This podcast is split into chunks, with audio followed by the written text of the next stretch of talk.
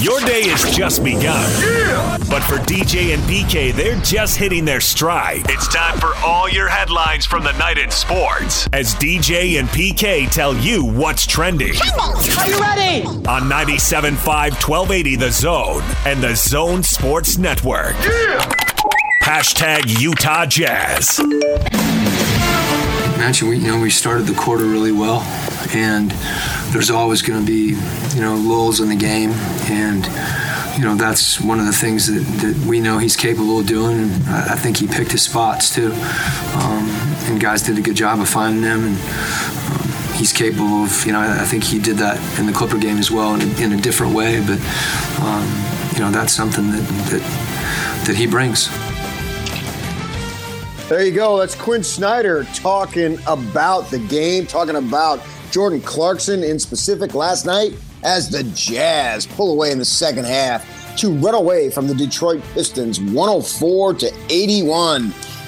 Donovan Mitchell again playing so well. And it's really just an average game for him when you think about it 23 points. Clarkson 20 off the bench. Getting a little bit of a sample there. So far, I thought the trade was good right from the start. If for no other reason than obviously Exum was giving you nothing. And Clarkson, I, I didn't watch him play with the Lakers. I didn't watch him play that much with the Cavs when he's over in the East. But with the Lakers, I watched him play a lot. They didn't have a great team at that time, but I thought he was a player. He looked like he had some skill. Sure enough, he's fitting in well. He's giving them what they need off the bench. Mitchell doing his thing. Gobert, of course, and Joe Ingles filling up the stat sheet the way he does. So the Jazz moved to 21 and tw- 12, I should say, 21 and 12 now.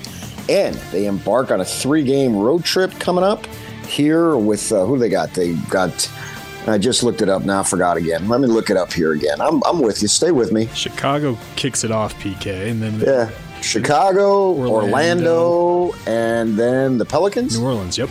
Yeah, they play the Pelicans. So that was Tuesday, Saturday, or Thursday, Saturday, and then Monday.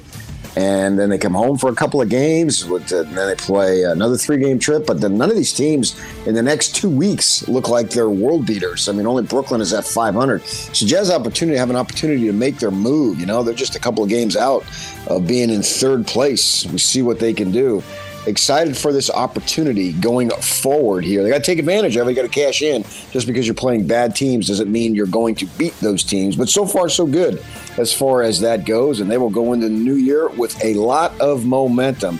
So, my good friends, hats off to the Jazz.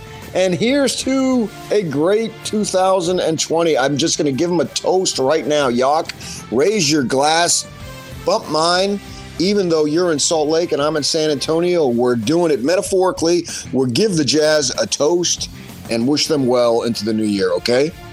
Sounds good. All right. That's your Jazz report right here on 97.5 Torrado the Zone. Hashtag NBA. The NBA. By the way, DJ is flying to San Antonio as we speak. He's not here. I'm PK. I am high above the 20 on the 28th floor of the Marriott. I can look out and see the sun uh, rose here about 20 minutes ago. Exciting time. We got some NBA for you. The Bucks won their 30th game of the season. They're 30 and 5. They blow out the Bulls, the Jazz next opponent. Antetokounmpo with 23 and 10 talking about how he needs to improve. Yeah, he's really dangerous as it is, so we'll see if he can improve. I thought that the most telling game of last night, there wasn't that many. I think there was only like five games, counting the Jazz, six games. The Suns down 19. They get eight, uh, Ayton back. He was suspended, and then he sprained his ankle, and so then he was out again. Now he's back, and they beat Portland in Portland. 122 to 116. The Blazers, man, not looking good. Devin Booker had 33 points. Maybe the Suns can get a run going. They won two in a row. I think they had lost eight in a row prior to that. Ricky Rubio playing great. Another double double. Hats off to that kid, man. He's playing good ball in Phoenix. Exactly what they needed. They didn't have anybody to play his position, and he comes in there. So anything he was going to give them was going to be better than what they've had the last few years. So he is playing well. I think we all enjoyed him as far as that goes. And the Wizards beat the Heat. That was a little bit of a surprise there because the Heat have been doing well and the Wizards are not doing well. Uh, Patrick uh, Beverley of the Clippers expected to miss a few games of sprain right wrist. He got injured, obviously, in the loss to the Jazz on Saturday night. Tonight, we got a schedule in the NBA. New Year's Eve. You have an opportunity, the Nuggets and the Rockets at 5 o'clock on NBA TV. Uh, Mavericks and Thunder, and the Jazz are right behind the Mavericks. There you go. That's your NBA on 97.5, 1280 The Zone. Hashtag college basketball. All right, Weber in their first Big Sky win. They hold on to barely slip by. You can't hold on any, any more narrow. 69 to 68 over Idaho. Cody John with 18 points in that victory. And what do we got? Southern Utah, 8 and 4, 1 and 0 in the Big Sky. They beat Portland State. Some guy whose name I'm not going to try to pronounce. Cameron you got Aloyton. Cameron Oluyitan. 24 points to lead my Thunderbirds. Your Thunderbirds, And- okay. Oh, well, I went to Thunderbird High School. Is that close enough? That works. Yeah, we can do with that. Conference play. I just spoke about it in the big sky. It is getting underway. Tomorrow, we've got Utah State going down to Vegas playing. And then uh, Utah, who they got? They got Oregon or Oregon State? Oregon State Thursday night. Yeah. So that's uh, tomorrow. The Mountain West with the Aggies being the favorite. Then that, now the way that the work uh, Scotty told me this, that the Mountain West has already played a couple of games. The are two and zero because the Thomas and Mack is being used in March, so they're moving everything up. The conference tournament for the Mountain West will be the same week that the West Coast does theirs. They always do it a few days earlier than everybody else at the Orleans Arena. So it is continuing Mountain West play since they already played a couple of games. And in Utah State's case, Vegas has only played one. Vegas only six and eight. So that game tomorrow night, uh, CBS Sports Network, and then the Pac-12 hasn't played conference games. They start this weekend, and then will continue for the next two months. You can catch the Aggie pregame show tomorrow night at 8:30 right here on the Zone Sports Network. And we uh, already told you about the Utes, so let's move on to some college football. Hashtag Utah. All right, there you go, man. The bowl game gets off, gets on today, I should say. 5:30 p.m. your time, 6:30 if you're down here in Texas, like I am. The Valero Alamo Bowl. Obviously, we know it's the Utes versus Texas. Asked Kyle yesterday at the press conference.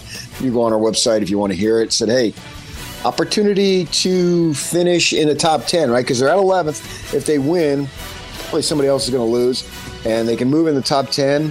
Hasn't been done. I think he said it's been done twice. You Ute fans who know all that stuff, DJ would know it, but I don't keep up with that stuff. Uh, I think they've only had a couple of top 10 finishes, if I remember correctly what he was saying yesterday. So you got this opportunity. And then you look at Texas, you know, seven and five. But you look at their losses Oklahoma, LSU, those are one scores. Uh, Iowa State was ranked, Baylor was ranked. So those are some pretty impressive losses. Or not impressive losses, but impressive teams. TCU was the one loss that was out there that I can't really explain.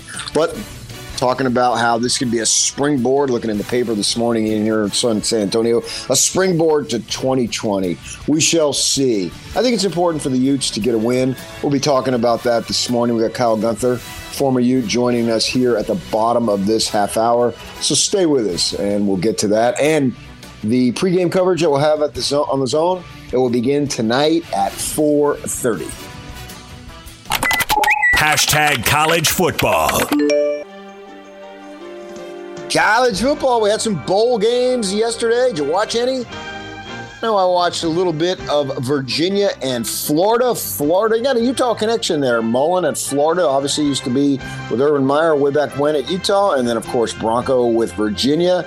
And the Gators get that win 36 28. It was a fun game. I need some scoring in my bowl games. I don't need a big defensive struggle. I was And impressed that- what Virginia did in that game. They they battled. Yeah, yeah, yeah, yeah. I mean, they got behind right off the bat. Yeah, 61 yard touchdown right off the get go. Yeah. And so they hung in there. They got uh, a score. They needed to stop uh, about midway through the fourth quarter, and they couldn't get it. And that extended the lead uh, to uh, what was it? Uh, I think it was like uh, it was like 11 points, Correct. but uh, Yeah. they couldn't couldn't seal the deal. They finished the season with two consecutive losses. I assume they'll fall out of the rankings. But I think if you're Virginia and Bronco in his fourth season, he's made some progress from where they were just four years ago. Uh, maybe not as quick as the progress that he made at BYU, because by his fourth season, he was rolling out 11 and twos. And so Virginia's not in that situation. You can argue that they're tougher schedule. I'm not sure I'd buy that. But anyway, they had a nice season. Give them something to build on. A couple other bowl games yesterday. Vatech and can, uh, well, that's today. Uh, Vatech in Kentucky. I, I was watching, uh, just barely paying attention to some of the other games. Western Kentucky and Western Michigan. Western Kentucky won. And then Louisville sort of had that on too. Wasn't really paying that much. I was walking around the Riverwalk yesterday. Loads of Ute fans, obviously, all over the place. We'll see how many people they have. Today's games Wyoming plays in the Arizona Bowl against uh, Georgia State, and then some Pac 12 football. You got ASU and Florida State in the Sun Bowl, which is noon your time on CBS if you're interested. Uh, that's your college football right here on 97.5, 1280 The Zone. Hashtag NFL. With another quarterback? Oh, yeah. We can win with this one. We can win. We can definitely win with another one, too, because we're going to have a defense. That's Bruce Arians uh, going after Jameis Winston, or is he just saying, "Yeah, we'll have a defense, so no matter who we have at quarterback, has, or is he pumping up the defense, or is he sliding Winston, who threw the 30 interceptions and 30 touchdowns? Uh, we'll see what the Buccaneers do. The Cowboys, and I'm looking at in this morning's paper down here in uh, San Antonio. Yeah, Jason Garrett hasn't been fired, but it's a done deal. But the assistant coaches have been told they're all fired. It's supposed to have a second meeting today. They met briefly yesterday. Seems like it's going to happen, and they will move on from that staff and have an opportunity to reload there. As you'd have to say, they underachieved. I guess they did. I'm not sure their talent is all that good. Even if they got in the playoff, I don't know that they would have done anything. But obviously, it's the playoffs or bust for Dallas. Uh, let's see, Eli Manning talking about how he'll be a starter. He doesn't want to be a backup if he decides to continue playing at age 39. Backing up is not real fun, he said. I would think he's done at 39. Uh, he hasn't shown the ability to maybe play well later on the way Drew Brees has. Drew Brees up for potentially MVP. I don't think he'll get it, but I mean, he certainly should be in the mix. Maybe he would have gotten it if he didn't miss those games that he missed and Bridgewater came in. But we know he's been playing well. Brady slipped a little bit. It'd be interesting to see if this is the beginning of the decline for Brady, and he's 42. But Eli hasn't been to that level whatsoever. So I'd imagine that he would step aside. Seattle Seahawks losing starting a linebacker, Mychal Kendricks, torn ACL. Now, Yak, does that open up time for Cody Barton? Because I was It watching should. him. He, yeah, It should. Co- Cody was in there. Uh, you, uh, I watched Seattle play a number of times. I went to one of their games this year when the Utes played up at Washington, and Cody was basically playing special teams. I think he's number fifty-seven. Yeah, so we Uh, could we could see three starting players, three starting defensive players for the Seahawks in the playoffs from the three different schools here in state. That'd be kind of the fun thing about it. You'd have Bobby Wagner from Utah State, Ziggy Ansah from BYU, and Cody Barton potentially from the University of Utah.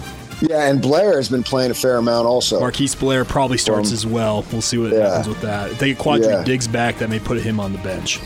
Right. He actually he has been playing not just exclusively special teams. He's been playing a fair amount as far as that goes. All right, that is what's trending. We got a lot of stuff coming up for you today as we get ready for the big bowl game. As I said at 7:30, we got former Utah offensive lineman Kyle Gunther.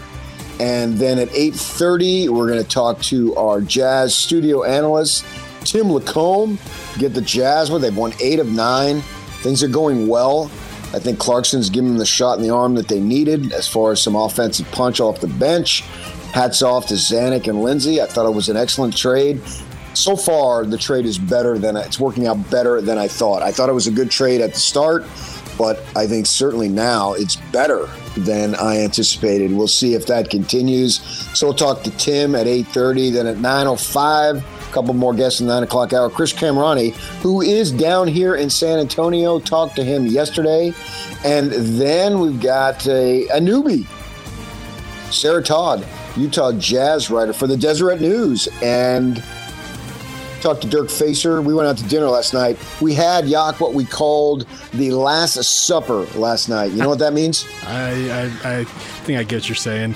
Was Kurt with you guys? Yes, Kurt Kragthorpe. And Kyle paid a nice little tribute to him at the beginning of his press conference yesterday. Yeah. And so last night we went out and we called it the Last Supper as Kurt. Man, it's amazing. He hired me 27 years ago today. Not today. What I don't know why I said oh, today. Oh, December 31st, huh? no, no, no. It was in June. It was in okay. June. I don't know why. I just I got rolling there. That's okay. But yeah, Last Supper with Kurt Kragthorpe before he sells off into the sunset after tonight's game, right? Yeah, yeah, man. That's just, I don't want to overdo it and exaggerate and act like it's a death in the family because obviously he's not dying. But to not have Kurt around in the business anymore, when he was guy, he was the sports editor of the Tribune at the time. He literally was the one who hired me. Came out to the airport and offered me the job after I came up and did an interview with them for a couple of days. And so to see him step aside. So anyway, Kurt, uh, Dirk was telling me about Sarah Todd and her background. So we'll hit her up for some jazz info, get to know her a little bit. Stay with us. We got all that planned right here on 97.5, 1280 The Zone. Is Tony Parks and Austin Horton. Donovan freaking Mitchell hmm. is just so good. This is his third season, everybody. And look what he is doing right now. If you are not coming to Utah Jazz games and you have the ability to, you're missing out. And if you're unable to go to the games while you're watching and or listening, just take a moment and appreciate what is happening with young Donovan Mitchell right now because oh, yeah. it is greatness. And when the money's on the table, he's playing exceptionally well more times than not. Clutch situations this team is dang good. This year's team has some things they're trying to get, you know, fixed and worked out, and they're what, 20 and 12? That's a dang good place to be while you're far from being at your absolute best. Tony Parks and Austin Horton. Weekdays from 10 to noon on 97.5 1280 The Zone and The Zone Sports Network. Welcome back in 97.5 1280 The Zone approaching 7:30 on this last day of 2020. 2019. Well, I always look ahead, man. Okay. Prepare so for the future. You're a year ahead. Okay, got it. if you're a year ahead, then you're never late. That's a good point. Thanks, Tom yeah. Coughlin. All right, obviously I meant 2019, the last day of 2019. I am PK. I am coming to you from San Antonio, Texas. It's a beautiful day. I don't know how the weather is in Salt Lake right now. I'm not there, but my side of the country, it is gorgeous out. The sun is shining expecting to be a beautiful day in the low 60s. I've decided the only thing I care about in bowl games unless it's the big ones, then the weather doesn't matter. You know, the Rose Bowl, which is usually pretty good anyway, or the playoff, or maybe one of these New Year's Six bowls. But the rest of the bowls, my number one requirement, you know what my number one requirement is? It is warmth. And if I got warmth, I am good to go. And I had warmth yesterday. A lot of fun just walking around the river walk. Saw a bunch of fans spoke to them. They're excited for the game. Texas is a big name program, obviously. Utes are a better program, not quite as big a name as Texas. Very few programs are as big a name as Texas for that matter. So it's a great opportunity to win, to get the 12th win of the season. And I've got great news for my Ute fans the San Antonio News Express, which I'm holding in my hand because it was free down in the lobby, and I picked it up this morning when I went for breakfast. They have a prediction, and it says the Longhorns will fall in a bowl game for the first time in three appearances under Coach Tom Herman and finish the year seven and six. So there you go. The local folk expecting the Utes to move to 12 and 2. I put up on Facebook, you know, how do you judge this season if the Utes win? How do you judge this season if the Utes lose? You can go ahead and respond. I'll uh, unlock my Twitter, PK Kinahan, for this morning. You need to log on to Twitter to check that out. If you got any response, if they win 12 and 2, yeah, I don't think you kick back a 12 and 2 season at all. Most likely a top 10 ranking that's a pretty good position to be in. You know, obviously with the two losses, SC loss, eh, so be it. The Oregon loss was a bad loss, and now you have an opportunity to wipe that out and finish on that good note as everybody wants them to do for Utah. Uh, you know, if you lose, uh, a little bit of a downer, 11 and 3. I don't think that it is a bad season by any stretch, but obviously it would not be as good. So you would look at it and say, oh man, that sure ended on a downer. So November came later for the Utes because obviously they've had that bugaboo in the month of November. Thought we got past that, and they have gotten past that for that matter. I mean, they were undefeated this November, beating all. Well, they have five games, or uh, how many games they have? One, two, three, four. They had four because they had a bye in November after that Washington win. They had a buy that next week. So, with that in mind, I have to say that they put that to rest as far as them fading in November. But then you would have December. December would be the new November, right? If they lose the last two games, because both of those games would have been played in December. December 6th was the Utah game. And then obviously today, the 31st. Did I say the Utah game? I meant the Colorado or the Oregon game, I should say. And then Texas. So I think they'll win. I mean, they're favored by seven. Uh, Longhorns talking about how they got the, they got some health back that they haven't had. Uh, had some guys injured. One of the receivers and their tight ends supposed to be back, and those guys have been in and out of the lineup. And Ehlinger, the quarterback, you know, he can throw the ball, he can fling it around a little bit. Not much of a running game there, and usually, if you're one dimensional, that helps Utah. They like the teams that are one dimensional. So we'll see how that goes. If they have success, yeah, they're expected to have senior wideout Collin Johnson. He's a big receiver. And then junior tight end Cade Brewer both of those guys are expected to play. And just listening to Tom Herman talk, he's saying that's the coach. He's saying that they will be as healthy as they've been in a while. Now they do have a couple of new coordinators. They demoted the uh, offensive guy, fired the defensive guy. I think that shakes it up a little bit. I always look at that when we go into bowl games who is healthy, who's playing, and then what has gone on with the coaching staff. And the Utes, they have not made any changes to their coaching staff. Talking to people down here yesterday in San Antonio, uh, the local media folk were saying that Herman made a strong run at Morgan Scalley or at least was interested in making a strong run. Maybe it didn't get to that level. I'm not sure on that, but that he was very much interested in Morgan Scalley to be the defensive coordinator because they made that change there at Texas. And then I also heard, you know, about UNLV potentially the head coaching job there. And that's when Utah stepped in and uh, made the contract amendment and then talking to some other people involved in Utah's program since I've been down here, the thought process is that if Utah continues to play well, that Morgan will be the next coach at the University of Utah in the next uh, few years whenever Kyle decides that he's had enough and wants to go into his 10 year deal.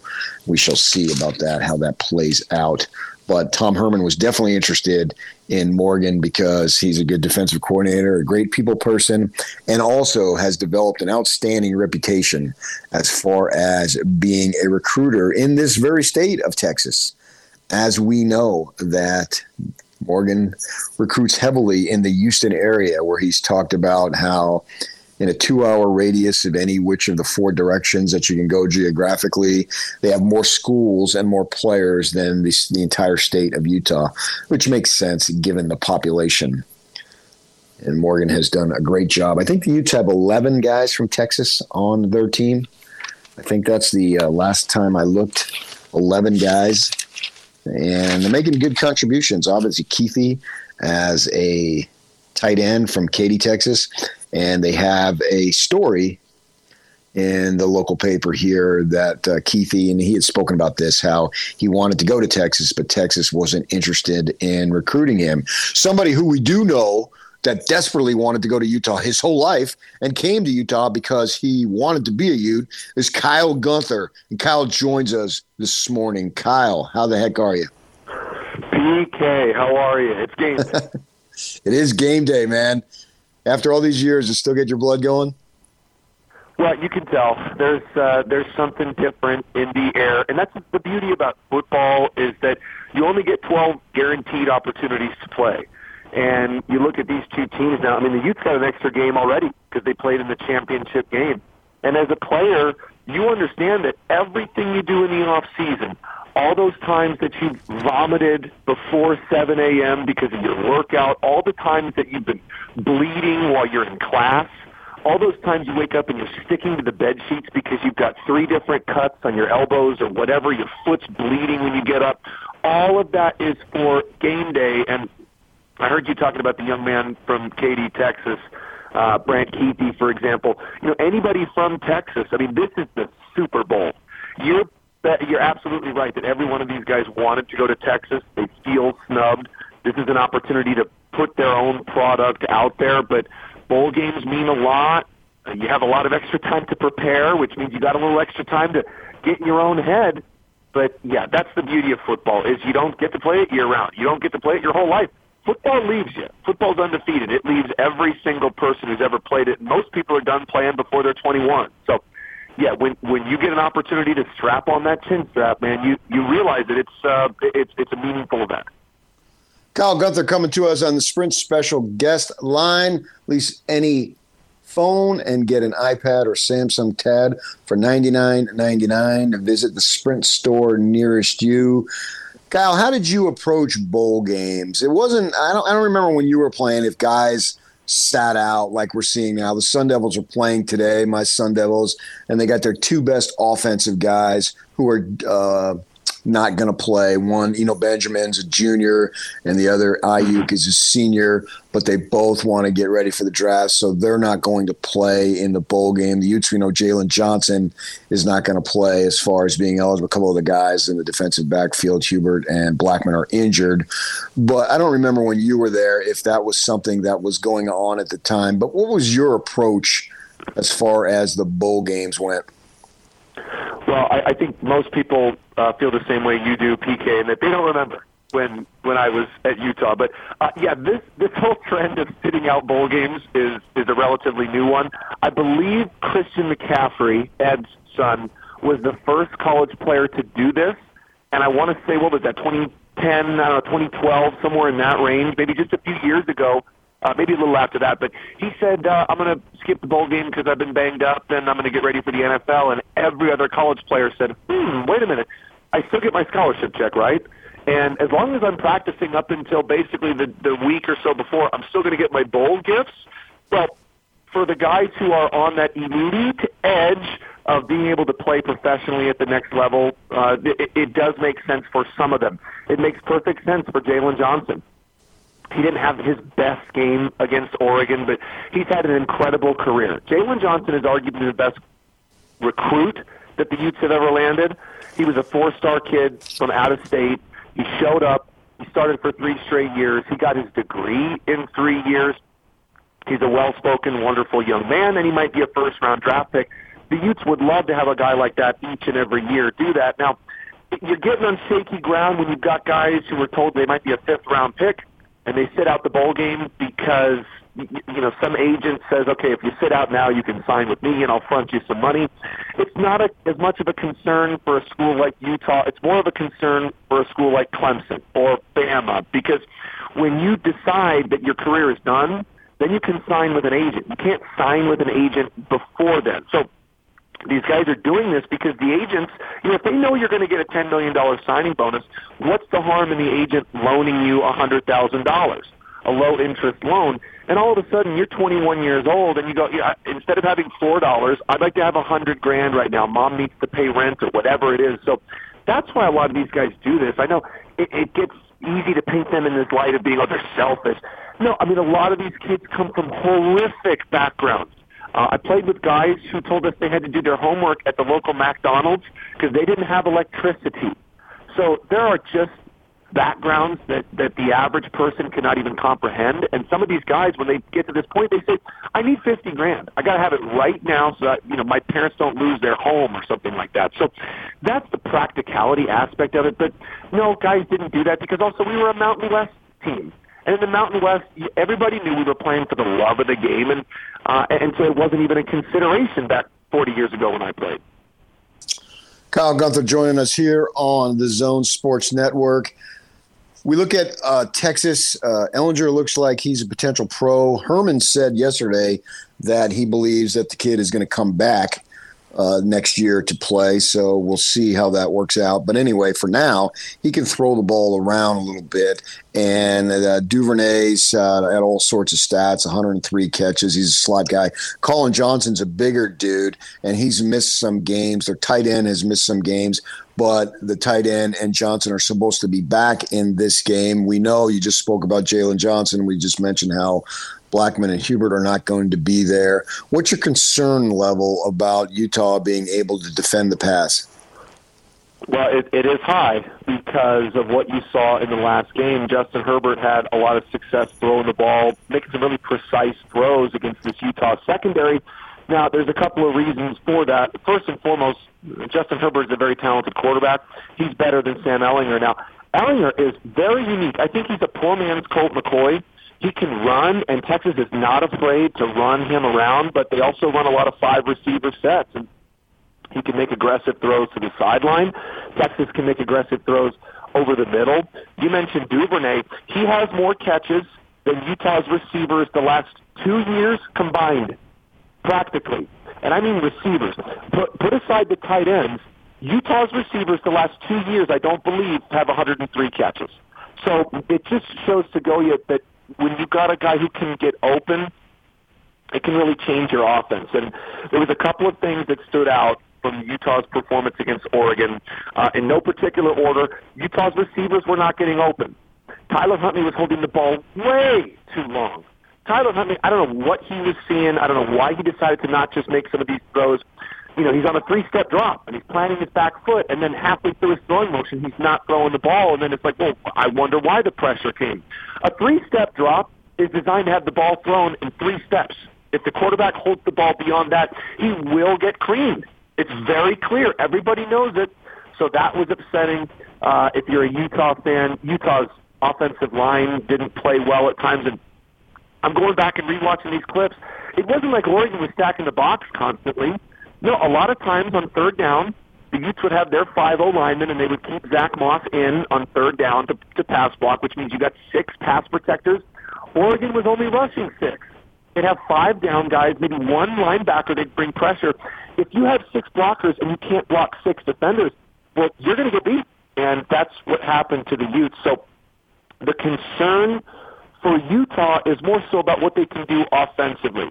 If they have a slow first drive, if they get down in this game, I'm not confident that the Utes can not only uh, hold off Texas's offense, but also can can Utes throw themselves back into this game for a victory. Now, I don't think Texas's secondary is all that elite this year.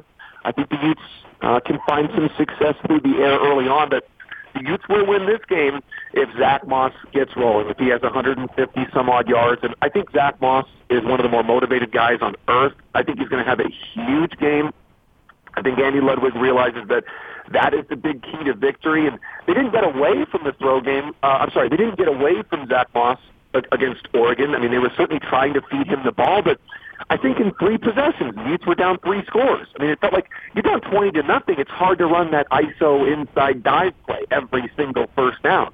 And then the Utes tried to run play action, and uh, Huntley was just a he was just a step off against Oregon. So uh, you know, to, to bring this thing back, you know, to the concern level, it's uh, I'm, I'm more concerned about if Utah's offense sputters because Tyler Huntley's holding the ball too long. That's going to be the issue. Utah's D line can make up for the lack of corners. Utah's D line's very good. They're going to make Ehlinger throw the ball earlier than he wants to, but I can see this being a little bit of a shootout early on in the first half before the Utes buckle down. I think you'll see a little bit of a slower second half. But yeah, I think early on you could see uh, you could see both teams try to test each other offensively. So, Kyle, I want to make sure I understand this because, as you know, I didn't play the game. A three step drop is designed for you to drop three steps and throw the ball. And if you don't, what there, it's completely on you, the quarterback. Okay, so a three step drop, you know, versus a five or a seven step. If you're going to throw the ball very deep, okay, the quarterback usually has to hang in the pocket for an extra half second because the receiver needs time to get open. Well, when you do that, you design your protection scheme that way. The offensive line will drop in a certain way because you are aware you got a pass block for five seconds. Now, if it's a three-step drop, essentially you're throwing a slant or an in route, you're throwing a quick hitting route. Well, a lot of times the O line will change their technique, and you basically punch a guy in the gut and you wait for the ball to go over your head, and that's it. Or you chop block, or you do something. But when the quarterback drops back one, two, three, plants his foot, and is supposed to throw it, and he doesn't, I mean, the coaches will scream at you in practice. They'll tell you you are going to get hurt badly. You are going to get hit. Uh, and when a quarterback does that, every single time they do that, it's because they're trying to make a play. They're tr- not to be selfish. They're trying to help their team win. And everybody's got a game plan until you get sweat in your eye, and you can hear a defensive end barking, and you're caught up in the passion of the moment. And Tyler Huntley, he, this is his favorite phrase. He says, "I'm just here to make plays." I just want to make plays. And after he plants that back foot, when he doesn't have the confidence because he's not seeing guys open enough, he tries to take off and scramble, and you just can't do it every play. You can't scramble right up the middle and expect, oh, I'll just slip past this nose guard. So, no, it's not because he's being selfish or he doesn't know the offense. It's because Tyler Huntley wants to win so bad. But as a teammate, you got to tell him, do your job. If you're supposed to throw the ball to a tight end over the middle and he's not open, then throw him open throw the ball just outside of his reach then, so he has to dive for it or whatever. But that's what separates the great quarterbacks from from everyone else is that when your guy is not open, can you throw him open or at least throw the ball out of bounds? But the last thing you want to do is just tuck the ball and try to run out of there. And, and you know that Huntley's he's done that for his whole career now. But again, it's not because he's selfish; it's because he he wants to try to make a play. But if you do that three times on third down, that means you've lost three possessions, you've taken three sacks, and the other team has gone up 20 to nothing. And that's what happened with Oregon. And so it seems like it's only three times. It's only, you know, okay, two times maybe he tucked the ball when he shouldn't have. Well, that ends three drives, and all of a sudden you're down, and you can't run the ball anymore because you're down 20 to nothing. So that's kind of the practicality of it when you're facing a good offense, for example, like Oregon. If you screw up two drives or three drives, you're down three scores. Got it. All right. So I want you to evaluate the season if they win, and then evaluate the season if they lose. You won 11 games. Utah fans have got to be happy with 11 wins. I mean, I guess I'm never going to tell a fan what to think. Fan is short for fanatic, and you can want whatever you want. It does feel like, based on where the Utes were, I mean, they, they really should have. I know it's a, a dangerous word, but they should have beat USC. You had the ball twice as much as they did. Uh, you gave up just a couple of weird plays. I mean, the Utes really could have gone 12 and 0 in the regular season. Now, you can't win 11 games and have it be a bad season, but it also feels like this team could have easily done what Oklahoma did. I mean, unfortunately, you saw Oklahoma just get smashed against LSU, and, and Utah probably would have too, but Utah was a playoff caliber team. And that has happened once in the last decade or so because I think that 09 team, the Sugar Bowl team, was about in that same category. Basically, once about every 10 years, the stars align and you have a team that's good enough to make a run like that with a program like Utah. Not every school, but with a guy as good as Whittingham at the helm, about once every 10 years or so, you can get yourself into this position of national prominence, and the Utes didn't do it. So, as a football fan, I'm sure there are guys who said, "Wait a minute, I, I had my ticket booked. I wanted to go to the uh, was that the Fiesta Bowl? Uh, or I'm sorry, wh- whichever game LSU and, and Oklahoma played in. You know, that's the game that you had your sights set on. You, you, you thought that you could make the playoffs, but this team won 11 games. There's going to be eight draft picks. I think the Utes announced they've had uh, the highest graduation rate yet again. They got another big four-star, a couple of four-star recruits this year in recruiting.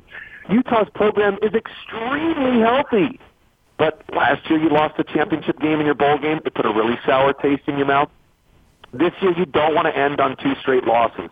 Losing a bowl game is tough. I don't know. because we won all five games, uh, all five of our bowl games when I played at Utah. But I would imagine you lose a bowl game, that bothers you through January. That bothers you through February and, and March. You start spring ball, and the coaches are saying, "Hey, we got to correct these awful mistakes we made in the bowl game." So the, the bowl game, win or lose, it has lasting effects for the next generation, for the you know the, the juniors and the sophomores. But man, I feel bad for the seniors because you go out and let's say you don't play in the NFL, like most of these guys, you know, half the class won't.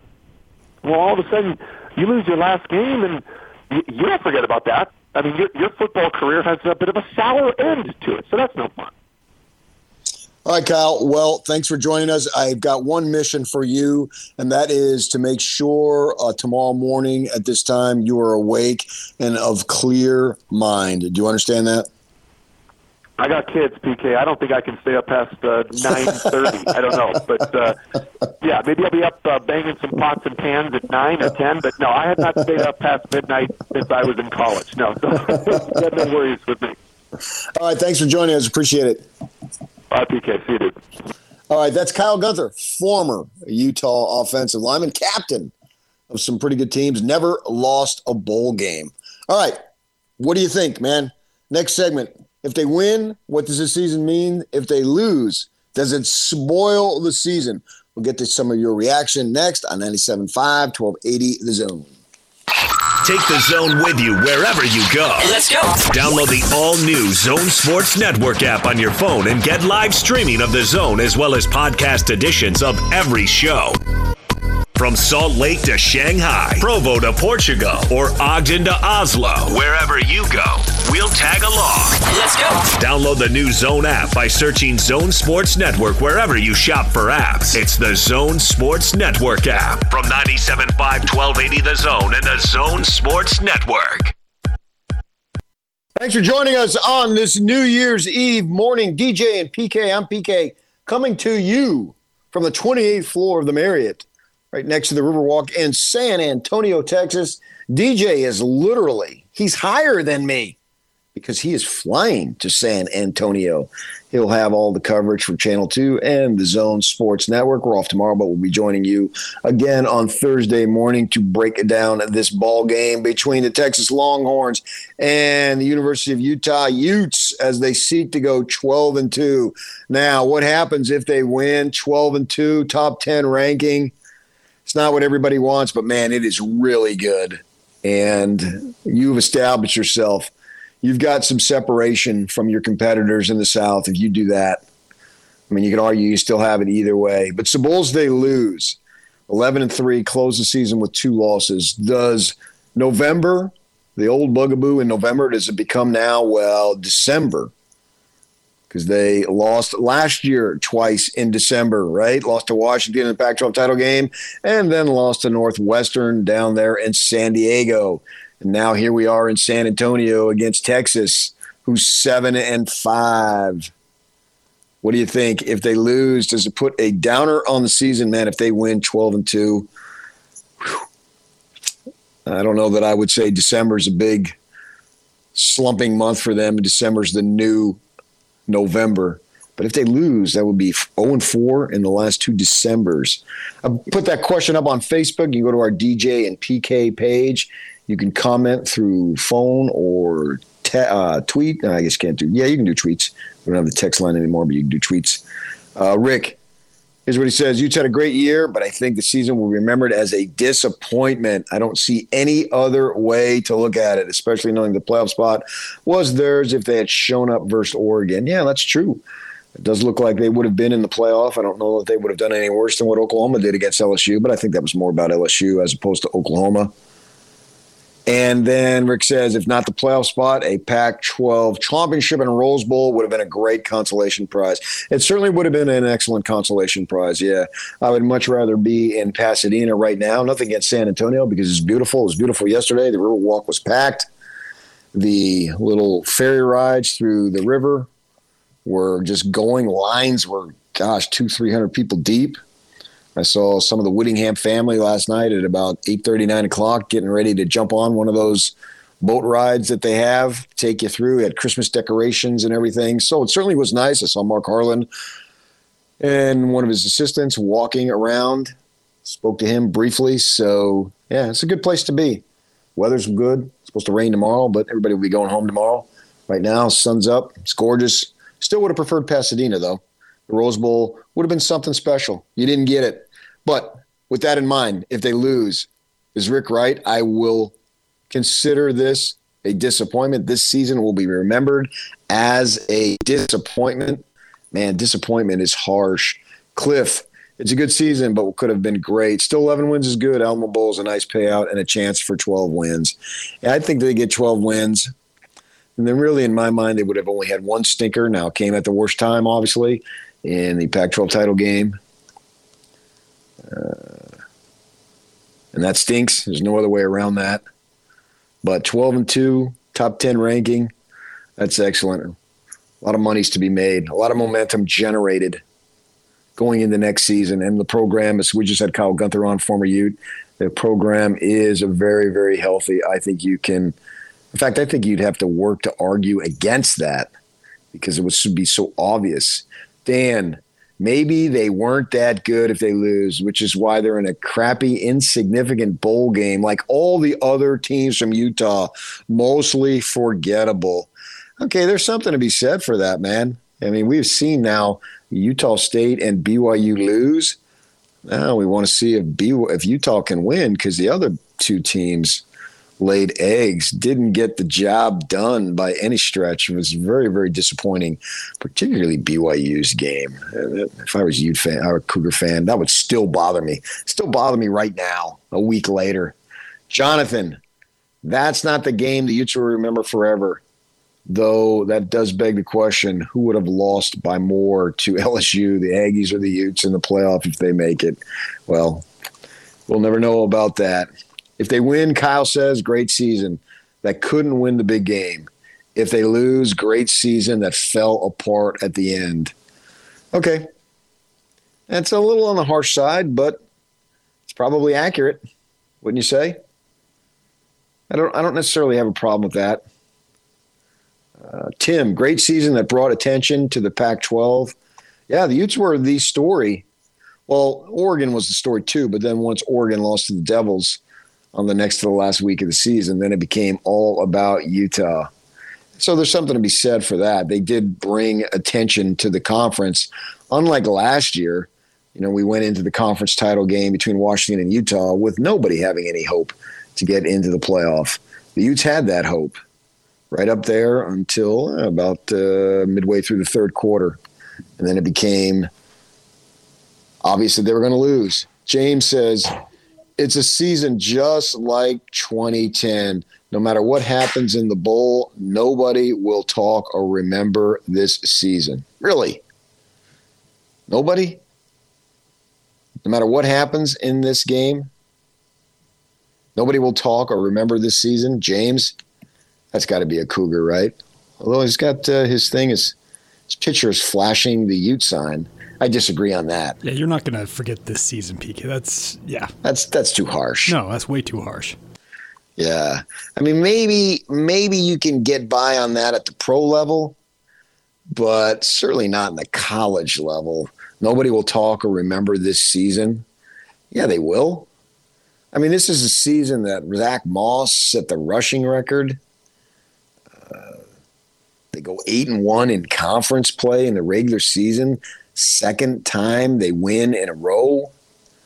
There's a lot to be remembered. There's a lot that went into this season. The guys from Florida coming back, uh, and then the seniors who could have gone to the NFL decide no, they're going to stay here and come back for their last season a lot of ex- it wasn't really necessarily exciting football because I mean the games weren't all that exciting because they were just blitzing everybody. How about this? Aaron says great record, missed opportunities. Is that fair, Yak? I think that's fair. That's fair. Yeah, that's a fair criticism. Yeah. Oh, how about this? This year will be remembered as the year that Dallas Cowboys hired Kyle Whittingham. Okay, now that would be a story. follow his father after all these years. Go back into the NFL, yeah. Playing professional or uh, coaching at the pro level. I'm not sure I see that one happening at uh, his age. I mean, I certainly think he could coach professional football, but uh, I don't think he's going to do that. Uh, Al, we at least beat BYU. Come on, Al. I can call you Al, can I? I mean, that happens just about every year, doesn't it? It certainly happens more than enough uh, for BYU's fans' sakes. Yeah, nine. And Al says, man, because somebody says, oh, yeah, John says, come on, Al. That's the one to hang your helmet on. Uh, the own that and only one win against teams with a winning record. Well, that's not true. They've had uh, how many teams did they beat that were seven and five? How about Cal? Cal beats uh, Illinois yesterday, and with Garbers at quarterback in their bowl game. And Cal, what did they go eight and zero when Garbers started, or no, played the whole game? Because he started against the Sun Devils, but then came out and they lost that game. So when he played the whole game, they were undefeated. How about Cal? Cal's got to be thinking about a big what if as far as their season goes. Because when Garbers was quarterback, he was really good. And then we got some news. I don't know if we hit it, uh, but uh, the Washington quarterback Eason is out. He's going to the NFL. Yeah, he's declared uh, his eligibility for the NFL. Yeah. So who knows what Washington's going to have? They're going to have new coaches galore. Obviously, the new head coach with Lake, and then he fires his coordinators. I don't know if he's made hires yet, uh, but they're going to have a lot of change there. So next year, and we'll obviously have months to discuss this, but the Utes may drop off, but I don't know that necessarily will be a substantial drop off uh, as far as that goes. Oh, Matt, major disappointment. Major disappointment if the Utes lose this game. It's a major disappointment. Uh, that's a that's a major harsh statement. It's I can't go major disappointment. I can go disappointment. And what I'm afraid for the Utes' sake is that this year will be remembered if they lose. It'll be remembered as uh, this is the new December. All right, coming up, 8 o'clock hour, we got the bottom of the hour. Tim McComb, Utah Jazz studio analyst for the Zone Sports Network. We're talking about this great Jazz win that they've had and the streak that they're on. Uh, talk some more Utes. What do you think? If they win, is it a memorable season? If it lose, if they lose, is it a bitter disappointment? Stay with us. 97.5, 1280 The Zone.